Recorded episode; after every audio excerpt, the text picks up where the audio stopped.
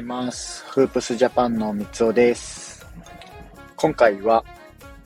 いかにルールに適用するかというテーマでお話をしてみたいと思います。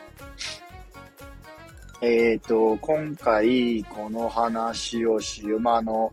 先に言っておくと結論はないです。結論がなくてですね。ただちょっとこう最近こうルールの変更ですとか、そのルールにどうやってこう対応していくのかとか、なんかそういったのが、まあ、ね、スポーツ界とかもそうですけども、結構あるかなと思うので、そういった時に、まあ、あの、その選手ですとか、スタッフ陣とか、経営陣がどういうふうに対応していけるかっていうのは、あのー、非常に重要になってくると思うので、えー、ちょっとその話をしていきたいなと思います。まず、えっ、ー、と、僕自身バスケットボールをしていて、この前かな？この前、えっ、ー、と、試合、ちょっととある試合に出場してきまして、で、えっ、ー、と、まあ、ルールが変更になりますという話があったんですね。で、えっ、と、アンスポーツマンライクファールですね。あのバスケットボールでいう故意的なファール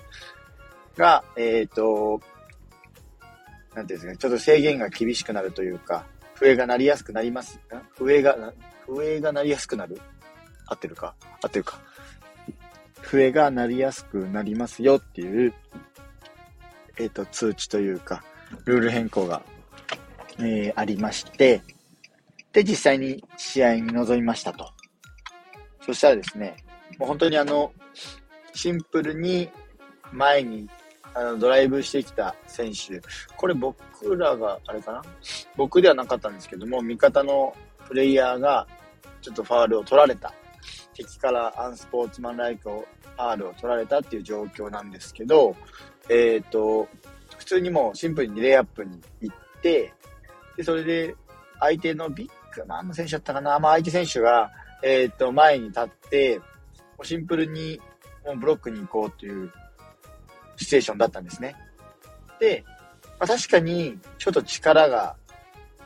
まあ、力の差があって、相手はビッグマンでこっちはガード選手だったんで、多少なりともこう力の差は、えっ、ー、と、生まれてはいたと思うんですが、でも、まあ、その対して、そのね、なるようなファウルじゃなかったんですけど、あのー、まあ、なんていうんですか、故意的なファウルに審判は見えたっていうところで、もうすぐにアンスポーツマンライクファールが吹かれましたと。で、えー、っと、まあもちろんね、ディフェンス側もあんまりこう納得がいかないんですけども、納得いかない状況ではあるんですけども、まあシンプルにこの辺もルールの適用、対応力っていうのが重要になってくるのかなと思っていて、まあ、あの、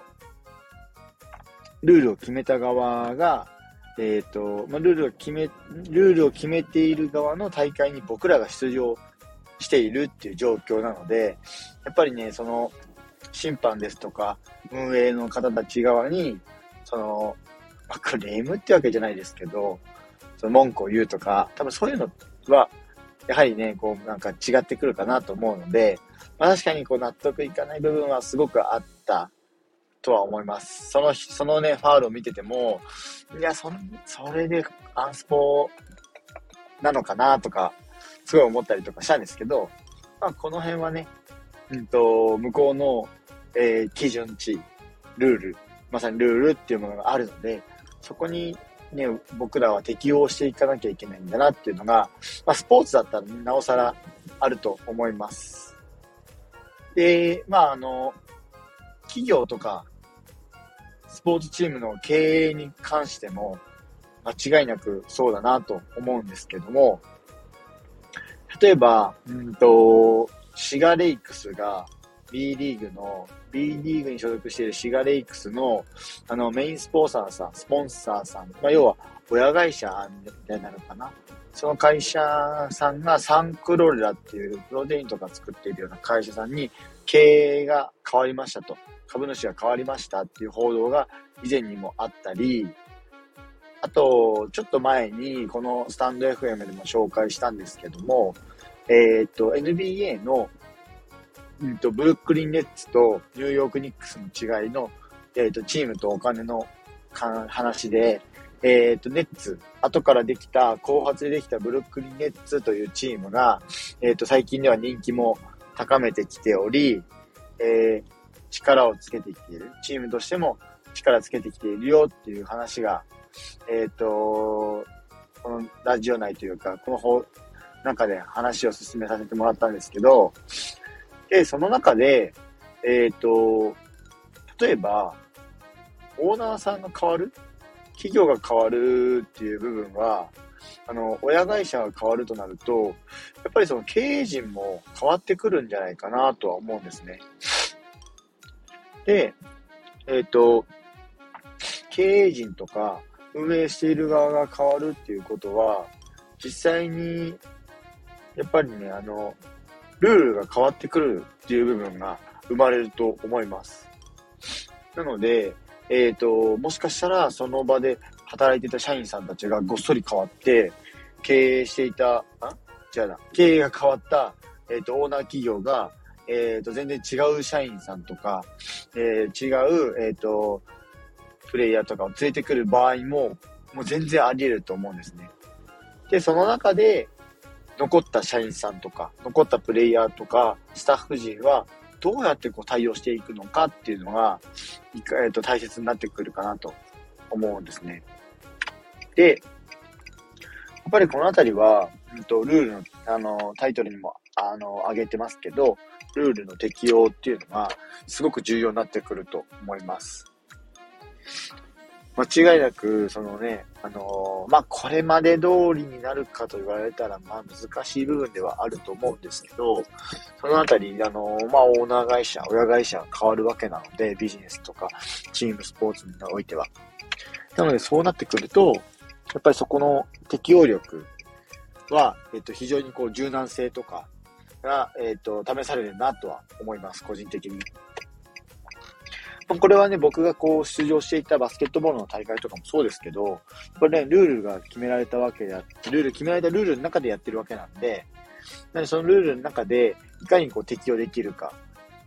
アジャストできるかって言えばいいですかね、対応できるかっていうのがすごく重要になってくると思うので、なので、こう、ビジネスにおいて逆にこうね、ルールを作る立場になるかもしれないじゃないですか、その人たちが。なので、そうなってくると、なおのこと、このルールっていうのが、ルールへの適用っていうのが、すごく重要になってくる部分になるかなと思います。なので、まあ、ルールへの適用っていうのは、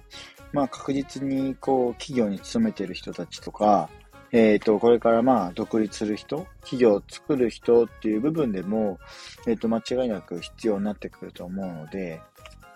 で、その中で、まあ、ルール作る上で、あの、まあ、これ大事なのかなとか思う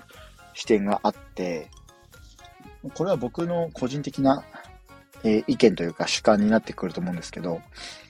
えっ、ー、と、やらないことを決めるっていうのもルールの一つかなと思います。なんかこのあたりは、えっ、ー、と、確か、えっ、と、アパレルブランドの一世三宅さんとかが、なんかすごくあの、こだわりがあったらしくて、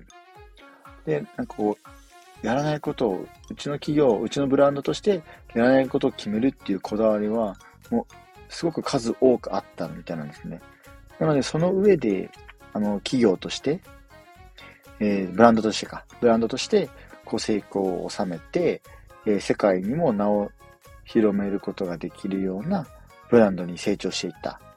っていうところがあるので、なのでルールへの適用っていうのも大事になってきますし、そのルールの中で、えっと、やることやらないことの本当に線引きと、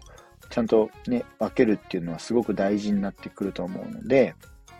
なので皆さんもその企業ですとか、スポーツチームでルールっていうのがあるのであれば、まあ、その辺のもちろんね、守るっていうのも大事ですけども、いかに適用していくかっていうのは大事になってくるので、えっ、ー、と、皆さんもちょっと考えてみると面白いのかなと思います。えっ、ー、と、フープスジャパンでは NBA や B リーグ、大学バスケなどバスケットボールに関する情報を日々配信しています。概要欄にリンク貼っておきますので、ぜひチェックしてみてください。以上、フープスジャパンの三つおでした。それではまた。